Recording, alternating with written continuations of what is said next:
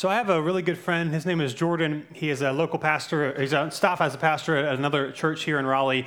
And one of my favorite stories about him uh, that he loves to share when he goes and speaks is how when he got one of the not the first iPhones, but one of the, the first iPhones, he, he, bought, he got the phone. And you know when the iPhone first came out, the apps were like this big deal. You could download apps, give all these things. And so he said one of the first apps he downloaded was the Celebrity Lookalike app. And so what you do is you upload a picture and it kind of matches someone you look alike. And a lot of times, for being honest, it's a lie. Like you look nothing like these people. They just want you to feel good about yourself, right? So he downloads this app and uh, we'll go ahead and put the picture of him and his wife. This is Jordan and Jessica. And uh, so he does his wife first, and he's like, you know, she's really pretty, and so she gets, I forget who he says, but she's like, you know, who she get match, matches with, and it's all good. And then he does himself. And so he uploads his picture. It takes like 30 seconds because, you know, it's kind of slow. And uh, as it's uploading, he's thinking of all the people that he might look like. Jake Gyllenhaal. Uh, he said maybe Sc- uh, Scotty McCreery, like all these people. And then lo and behold, it finally loads, and this is who he matches with. now, if you're in the back, and it's a vertical picture, so it might be a little hard to see, that's Anne Frank. And come find me after the service. I've got the picture on my phone. He looks like Anne Frank. And uh, so that's who he got. You know, it's also funny. He says when he goes and speaks somewhere, he always tells the host he's going to start with an Anne Frank joke, and they get really nervous. And uh, this is why. Um, so he looks like someone, he is not. And I share that today because we're continuing our series, What If? We're looking at some of the maybe foundational picture, or um, not pictures, uh, references to Jesus in his birth story. And so today we're going to be looking at Luke chapter 3. Now, last couple of weeks, we started talking about the genealogy of Jesus a few weeks ago. Uh, last week, we talked about the virgin birth and why that is important. Uh, today, we're going to talk about another figure that's uh, intricately connected to Jesus and his birth story and that's John the Baptist. Now, you may be familiar with John the Baptist. You may not have a lot of information about John the Baptist. Uh, John the Baptist not to be confused with John, the disciple of Jesus. They're two different people. There's also a Gospel of John in the New Testament written by John, the disciple of Jesus, not John the Baptist. Now, John the Baptist has a birth story that is also miraculous, not a virgin birth story, uh, he has a, but he has a very big birth story. It takes up a lot of Luke chapter 1. And then he has a ministry that begins right before Jesus' ministry begins. And so I want to kind of catch up to speed really quick on who John the Baptist is, and then we'll look at what he came to do in Luke chapter 3. So if you read in Luke chapter 1, uh, you see a lot of stuff. Here's the condensed version. Uh, his parents were Zechariah. Zechariah was a priest, and his mom was Elizabeth. They had no children, which was not a good thing in ancient culture. Uh, to make matters worse, Zechariah is a faithful priest. And so to, to not have children is kind of a, an embarrassing thing. People might have thought that you were cursed in some way. And So it was a sad thing for them.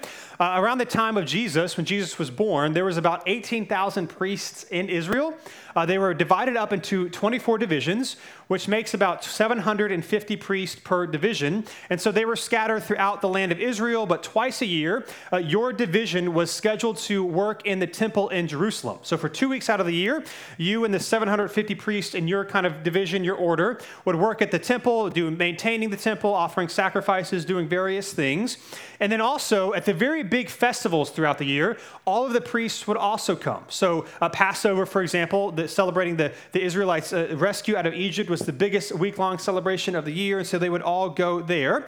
Uh, uh John's birth story happens around the Passover. Uh, long story short, Zechariah is chosen to go into the holies of holies, which is the holiest place in the temple. Uh, not every priest got this offer, and if you did get the opportunity, you could only do it once in your entire life. And so during the week of Passover, he's the one that gets to go and burn incense in front of the holy and the, glo- the gloriness of God. He goes in there, and an angel basically tells him that his prayer for a son has been answered. Zechariah is like, I don't know, I don't really believe you. How's this going to happen? Like, we're old, we don't have any kids. And so the angel's like, Well, here's how you know as soon as you leave out of here, you won't be able to speak until your child is born.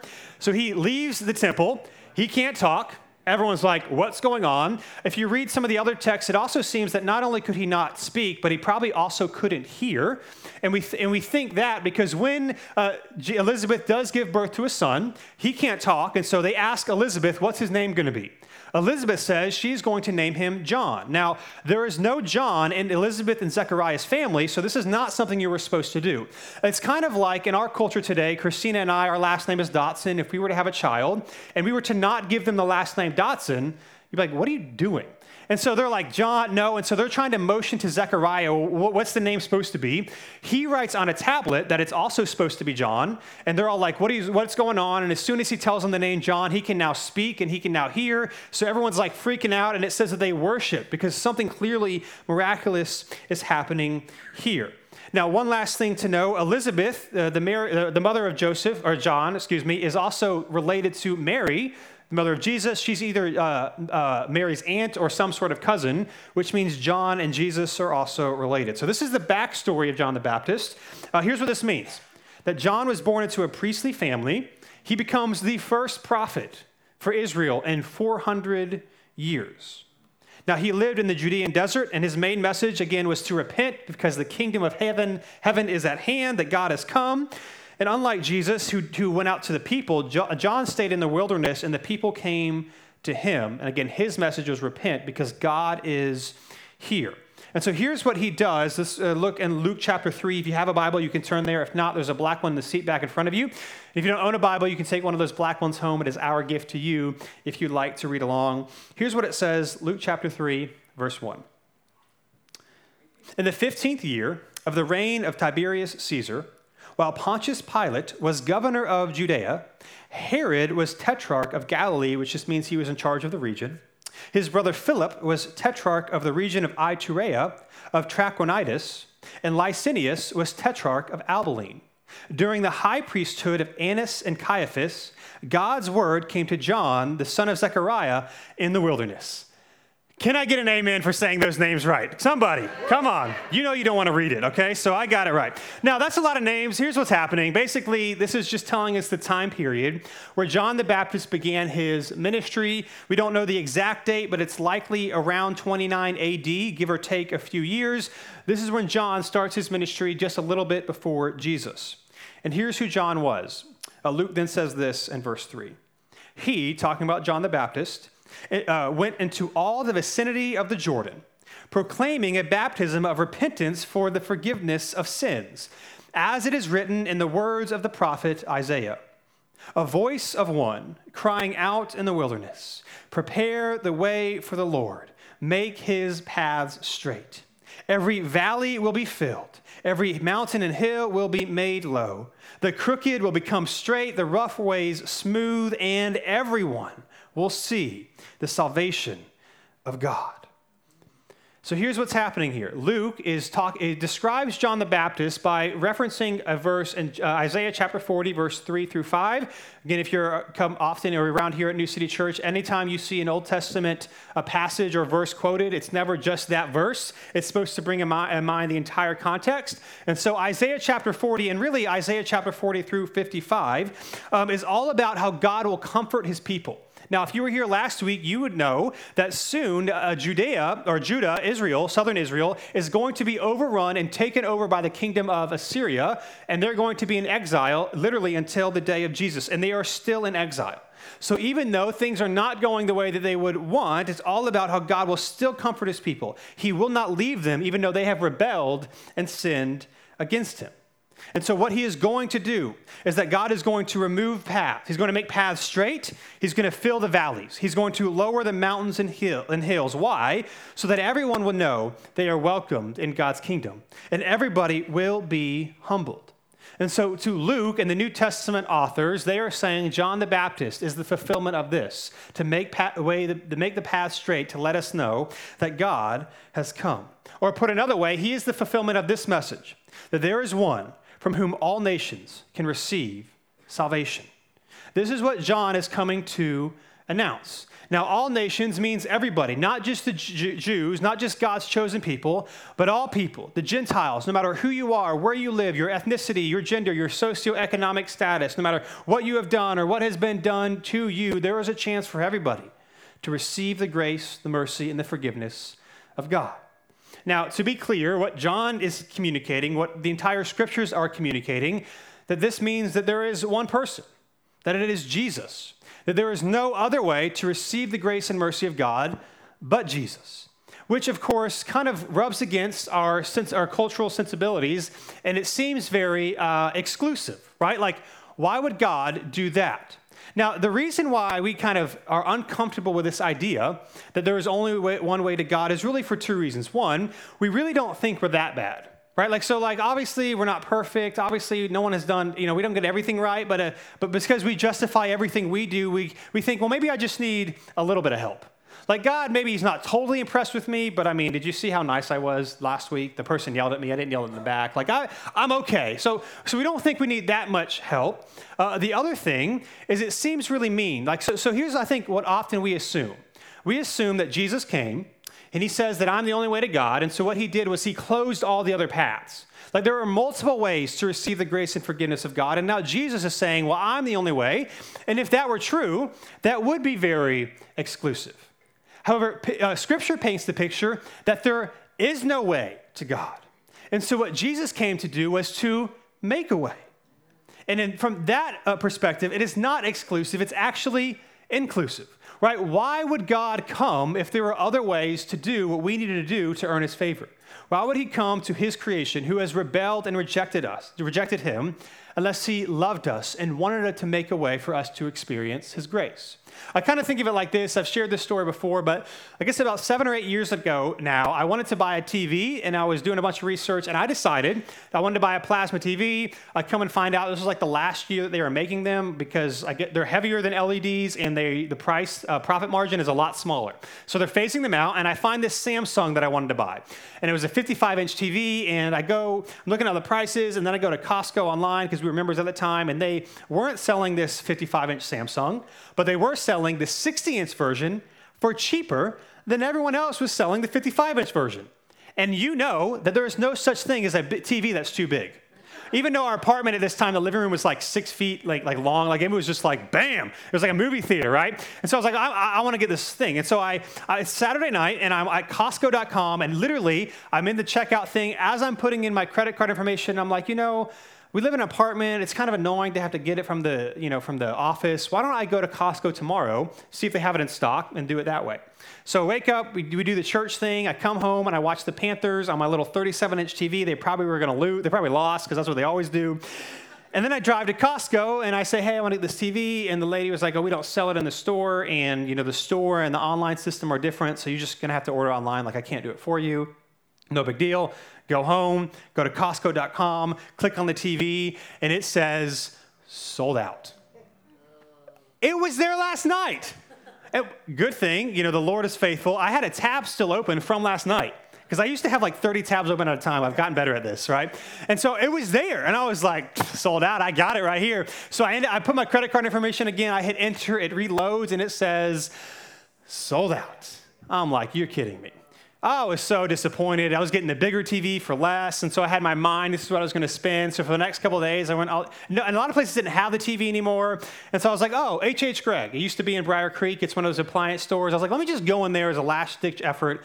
And I, I walk in the store, and they have it, the 60-inch version, and they price match. Right, so I'm like, hey, I'm asking the guy, you guys price match? He's like, yeah, but you can like prove it. And so I go to Costco.com. As long as you didn't click on the TV, it was still there.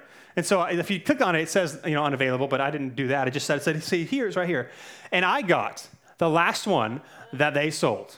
Right? Won't he do it? Right? So I got this TV. Still to this day, we still have this TV. It's really heavy, and I'm surprised it hasn't fallen out of our wall, but it's still there. And I share that because here's the thing.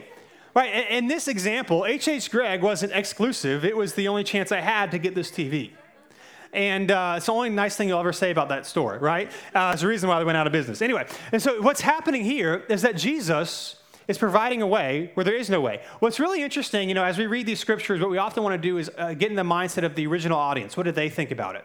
They also had a problem with this passage, but it was different than ours. Their problem was not that there was one way, their problem was that it was open to everyone right? God's chosen people. Why would he allow the pagans, the idolaters, the adulterers, why would he allow them? And this, this is not just a Jewish concept, even though it was very polytheistic. And no matter where you went in the ancient world, like everybody had their gods, and they were your gods. They liked you, obviously, than other people. Like nobody had this idea that their God could actually save the entire world. Our problem is it seems too exclusive, although if you look at it, it's actually quite inclusive. Their problem was it seems too inclusive. They thought it should be more exclusive. What John's message was that there is salvation for anyone, no matter who you are or what you have done. So then it says this if we keep reading in verse 7.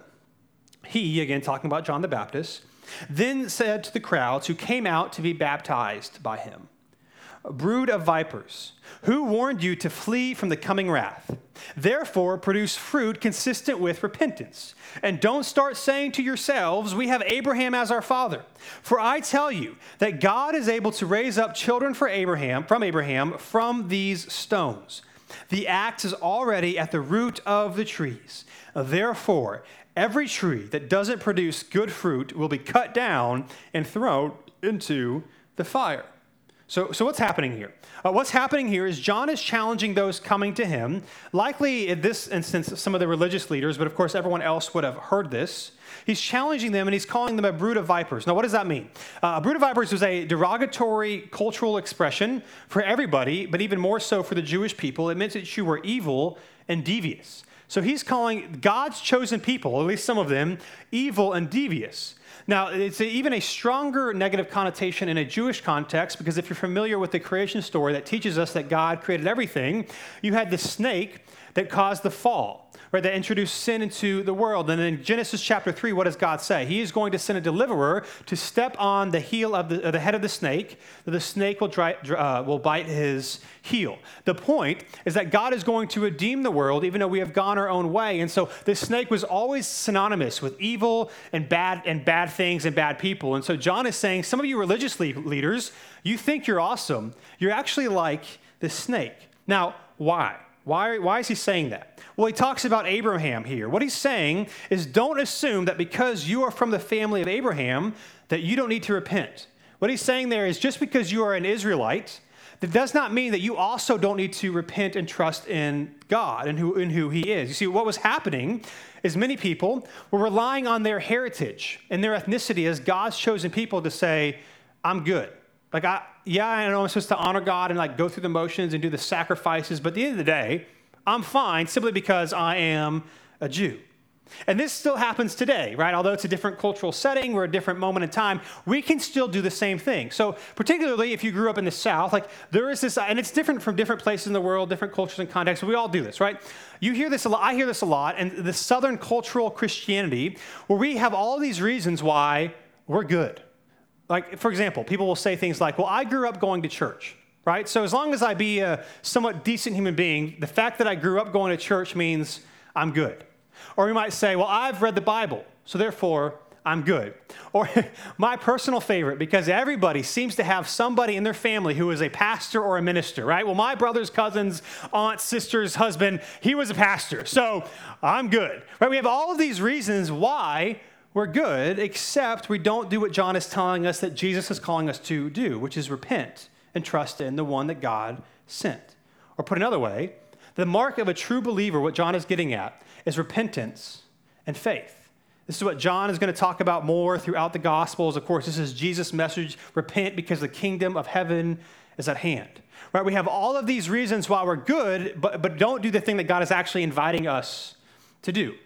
I kind of think of it like this too. Even if you're not a sports fan, you, you know sports fans, and so you can probably relate to this. Uh, if your team is good, above average, average, or maybe just slightly below average, and you lose a close game or a game that you thought you should win, your team should win, there's all these excuses, right? Well, the refs or we had one unlucky play, or they had just one good play. Like there's all these reasons why your team lost, except that the other team was better than us and deserved to win, right? We don't say that, right? We say, here's the reason why we lost. It's not because we actually got outplayed and they deserve, they, they never deserve to win, right? There's always an excuse or a reason.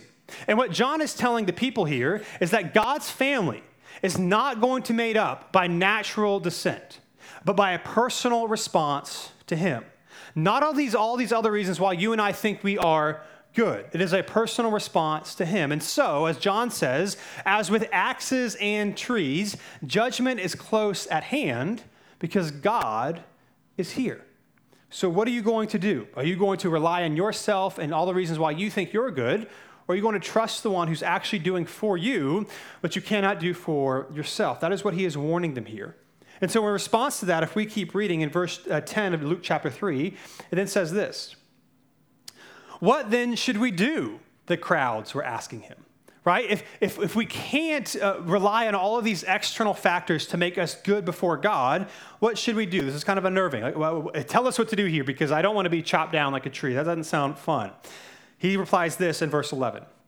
He replied, John the Baptist replied uh, to them, The one who has two shirts must share with someone who has none, and the one who has food must do the same.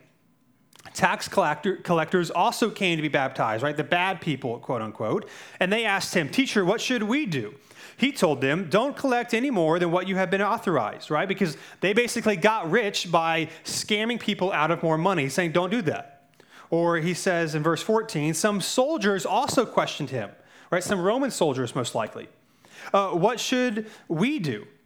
He said to them, Don't take any money from anyone by force or false accusation and be satisfied with all your wages. So, what happened if you were a Roman soldier? Again, you're occupying uh, other lands. If you're not a Roman citizen, which there were not a lot, a ton of Roman citizens in the land of Israel, and you're a Roman soldier, you could go into somebody's house and take whatever you wanted, and there's nothing they could do about it. There's no legal system. It's like, who are you to tell me my word, the Roman government's word against you? They could pretty much do whatever they wanted to people. And John is saying, don't do that. Do your job, be satisfied with what you have. Uh, then, uh, verse 15, it says this. Now, the people uh, were waiting, or sorry, so basically, he's telling all these people this um, live upright, live an upright and honorable way, right? He's giving all these people examples. How should we live? Well, you should essentially what he's saying here is honor God in how you live. Now, salvation, as we see, which is why it's important not just to read some verses, um, is clearly accomplished by Jesus and his grace for us. But, however, the New Testament paints a very clear picture that Jesus and trusting in Jesus is not a mere intellectual thought, right? It's not a, I have thought the right thing, so I am good. It is something that you and I, if you are a follower of Jesus, are supposed to live out, right? How we live reveals do we actually trust Jesus or not? Right? How we live, uh, in other words, it's not like this. It's not, well, I prayed a prayer. It's not, well, somebody I know is a minister. It's not, well, I grew up in church. It's not, well, I read the Bible. It's not, well, I gave money. It's not where, it's not, well, you know, I prayed a lot. It's, it's none of these things. What the New Testament shows us is the belief is actually exemplified or demonstrated in how we live. Let me just give you one example, right? In James chapter 2, this might be a, a well-known one, a well-known example. James, the half-brother of Jesus, puts it this way in verse 14. It'll be on the screen. He says, What good is it, my brothers and sisters, if someone claims to have faith but does not have works? Can such faith save him? If a brother or sister is without clothes and lacks daily food, and one of you says to them, Go in peace, stay warm, and be well fed, but don't give them what the body needs, what good is it? What good is it to have the ability to meet someone's need and not do it? Verse 17, in the same way, faith, if it doesn't have works, is dead by itself. But someone will say, You have faith and I have works. Show me your faith without works, and I will show you faith by my works. You believe that God is one, right? You intellectually believe the right things. Good. Even the demons believe, and they shudder. Now, there's a lot more that could be said. We won't get into it this morning, but I, I do want to say this. What, what James is saying here, what the New Testament is saying here, is don't just think about your, your faith. If you have faith, it will impact how you live. And so all these extra things are good, but they are not what save us. They demonstrate that we've actually trusted in Jesus. Or put another way, how you respond to Jesus is as important as what you think about Jesus. And if you grew up in church, depending on your Christian tradition, we talk a lot about God's grace, which is absolutely true. But I would submit to you that the New Testament has a, has a really big tension that we have got to walk in and live with between faith is by Jesus and it matters how you live all the time. It impacts how you live. Now, we say this often. There's not a litmus test or a bar. So, uh, what it looks like for you to follow Jesus is going to look different. It's not like if you've been following Jesus for a year, it looks like this, and five and 10, right? We all have different upbringings. We all have different experiences. We all have had different things happen to us. All that's basically saying is that it does impact how you live, right? Intellectually, thinking the right things means you believe it, it has an impact on you on how you live. Otherwise, you don't actually believe what you're actually think. Right? You can't just think it. It has to impact you. If you've actually experienced the grace and mercy of God, it impacts how we live. Let me give you an example like this. Uh, Uh, every once in a while, very rarely, like once every couple years maybe, uh, Christina uh, will do something that, we that uh, is supposed to evoke a response from me that always, I don't know why, it's just a little bit delayed. So let me give you an example. Let's say we're going to a wedding, okay? And she has bought a new dress. It's very obvious it's a new dress. She's never worn it before. Like it's, and so she comes out of the bedroom and, and she waits a while, and maybe 30 seconds or a minute goes by, and then she says, Oh, hey, babe, that dress looks beautiful on you. I'm so glad I get to go to the wedding as your date. And I'm always like, I was going to say that. Like you said the exact thing I was just going to say. I just needed more time to articulate it. Like you, how do you always know what I'm going to say? Right? Now, in those situations, it doesn't matter if I think it, I have to say it before she does. Right? I, I, can't use the excuse, oh, that's exactly what I was going to, which of course it is. It's just sometimes my, my feelings, it's a little bit vulnerable for me to say these things. And so I, I need more time. She doesn't give me enough time. That's, that's what it is. She doesn't give me enough time, right? But I'm like, it doesn't matter, right? If I don't say it, it doesn't matter if I think it. If I think it, I should actually do something with it. And the invitation is that if you actually experience the grace and mercy of God, it should impact you in a significant way. How you respond to Jesus is just as important as thinking the right things. Because if we actually think the right things, it will impact how we live. And this is what John is saying. And so let's read the last couple verses from this passage, verse 15, and then says this. Now the people were waiting expectantly, and all of them are questioning in their hearts whether John might be the Messiah right? So just like Jordan Penley clearly looks like Anne Frank, right? Uh, they're like, Are you the one? Like you're saying all these things. Maybe you are the one that we have been waiting for. But John answered them I baptize you with water, but one who is more powerful than I am is coming. I am not worthy to untie the strap of his sandals. He will baptize you with the Holy Spirit and fire. His winnowing shovel is in his hand to clear his threshing floor and gather the wheat into his barn, but the chaff he will burn with fire that never goes out. What John is saying is he is not the anointed one. He is not the Messiah. He is not the long awaited Savior, but he is pointing to the one who is. And in fact, when he says he is unworthy to untie his sandals, he's talking about washing his feet, right? In the ancient cultures, it was the slaves or the servants or the low class people that washed people's feet. John is saying, as great as you might think I am, I am so unworthy of the one who's actually to come. He is so much more greater than me. In comparison to Jesus, John says, I'm not even worthy of washing his feet. What he's saying is the Messiah is coming and he is here and he will give you the Spirit of God himself to those who trust in him.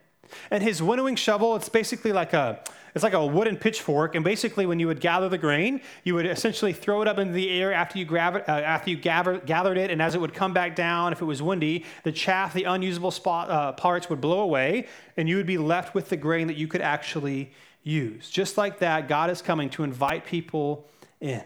That the true Messiah is coming to gather people into his kingdom to anyone who would accept and trust in him. Now, Luke says more about John the Baptist, but here's what I want to do. I want to end with a story from John chapter 3. So, in John chapter 3, uh, Jesus, uh, John has already at this point baptized Jesus to begin his earthly ministry, and uh, people are confused about what's going on. I want to read this, it'll be on the screen. It says this John chapter 3, starting in verse 25. Then a dispute arose about John's disciples. So John the Baptist, you know, has gathered a following. He's leading people. Some of his followers are in an argument. And a Jew, so uh, uh, his followers and someone else, about purification. So they came to John and told him, Rabbi, the one you testified about, who is with you across the Jordan, is baptizing, and everyone is going to him. So this one you talked about, this one you baptized, that's great. But like your followers, the people are they're now like trying to follow him. Is, this is a problem. Like, what are we going to do, right? He says this in verse 27. John responded, No one can receive anything unless it has been given to him from heaven. You yourselves can testify that I said, I am not the Messiah, but I've been sent ahead of him. He who has the bride is the groom. But the groom's friend, who John is saying is him, stands by and listens for him, rejoices greatly at the groom's voice. So this joy of mine is complete. He must increase, but I must decrease. Now, I just want to point out the humility in this statement. like even if you're following Jesus, here's what we know, right? Um, it is really hard when you have influence and authority and people are following you and they're listening to you.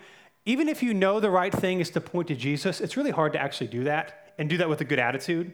Like, can you imagine someone who's like following Jesus and does something and like, uh, like a well-known person and like they're they say something and they're talking about Jesus and, so, and they're like their social media manager comes up to them and says, "Hey, bad news, you lost 100,000 followers on Instagram today, right? And the person's like, "Sweet, I don't need those followers. Like, who cares, right? Like, you would like, like that would make you feel some sort of way, right? Like, nobody likes when their influence or their authority or their likability is going down.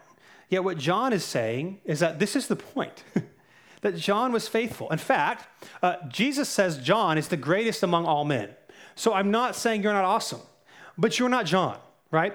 And you're also not Roman, okay? So if you're like, if, you, if you're new, it's a, it's a thing, just stick around, you'll, you'll hear it later. Um, but, but all I'm saying is, John said, this was my role to help prepare and to point people to Jesus. And now that Jesus' ministry has begun, this is my joy to become a nobody so that people can experience grace and mercy. Right now that the true light, Jesus, has come, the lamp, John, has done his work. Right? This is John the Baptist. And this is why the book of John yeah, that we're reading right now, written by the disciple of Jesus, begins this way. The last thing I'll read, John chapter 1, verse 1, it says this. In the beginning was the Word. Now, later on in John chapter 1, this is identified as Jesus. So, in the beginning was Jesus. And Jesus was with God, and Jesus was God. He was with God in the beginning. All things were created through him, and apart from him, not one thing was created that has been created. In Jesus was life, and that life was the light of men. That light shines in the darkness, and yet darkness did not overcome it. There was a man sent from God whose name was John. This is John the Baptist. He came as a witness to testify about the light, so that all might believe through him. He was not the light, but he came to testify about the light. The true light that gives light to everyone was coming into the world. And so, as we celebrate a very wonderful time of the year of joy, of love, of grace, we need to remember that this is the point of why Jesus came. That Jesus brings us from darkness to light. That is why he came. And as we say often, like the story of God coming is a good story because of why he came. Otherwise, it's just a cool story. Right? Why he came was to fulfill his mission, to make it possible that anyone and everyone across generational lines, ethnic lines, socioeconomic statuses, the things that you have done, the things that have been done to you, that he has come to rescue us from darkness, to bring us into the light. Right? The good news of the gospel is that God has come in the form of a man named Jesus to do for us what we could not do for ourselves to invite us into his kingdom, not because we deserved it, not because we earned it, not because we're awesome, but in spite of all of that, he came not because he had to, but simply because he wanted to. And in joy and in delight, he gave himself so that you and I can experience life in him. And so the good news of the Christmas season is good news because of what it means. That in the midst of your pain and your hardship and your suffering, God has not abandoned you, He has not left you, and it's not because He doesn't care, because if God didn't care, He wouldn't have come.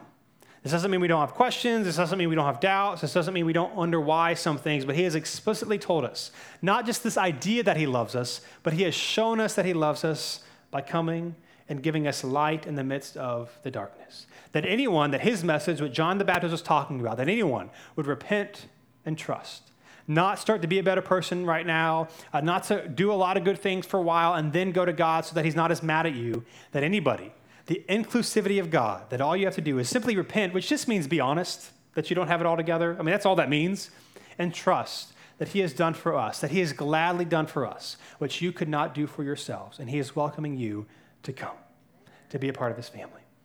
And so to close, I want to invite the band uh, on the stage, and we're going to close in a time of confession. We do this every week here at New City Church. We take a second to privately and collectively together uh, go before the Lord and be honest about the places and the areas that we have fallen short, uh, where we have sinned, where we have dishonored God. And we do this every week, not out of obligation, but out of an invitation to know and to remember that God invites us to experience Him that He allows us to experience His grace, and He wants to give us His grace. And so this morning, uh, before we close in worship of our King who has come to bring us in, uh, let's take a second and do what He invites us to do. Be honest about our brokenness, uh, be honest about our shame, to ask for His forgiveness, and to ask for Him to give us the courage to love those around us well. Uh, this holiday season is different for different people. You might be excited about Christmas coming up. It might be difficult based on who you're going to be around. Uh, maybe you need to ask God for courage this week, just to love Him well and for patience. And if you're here this morning and you do not yet know Jesus, you just need to know that Christmas is a reminder that He is inviting us to come right where we are. So, would you take a second, silently go before the Lord, ask for His forgiveness, and then we'll worship the God who gladly always responds to repentance with grace. So, would you pray to Him?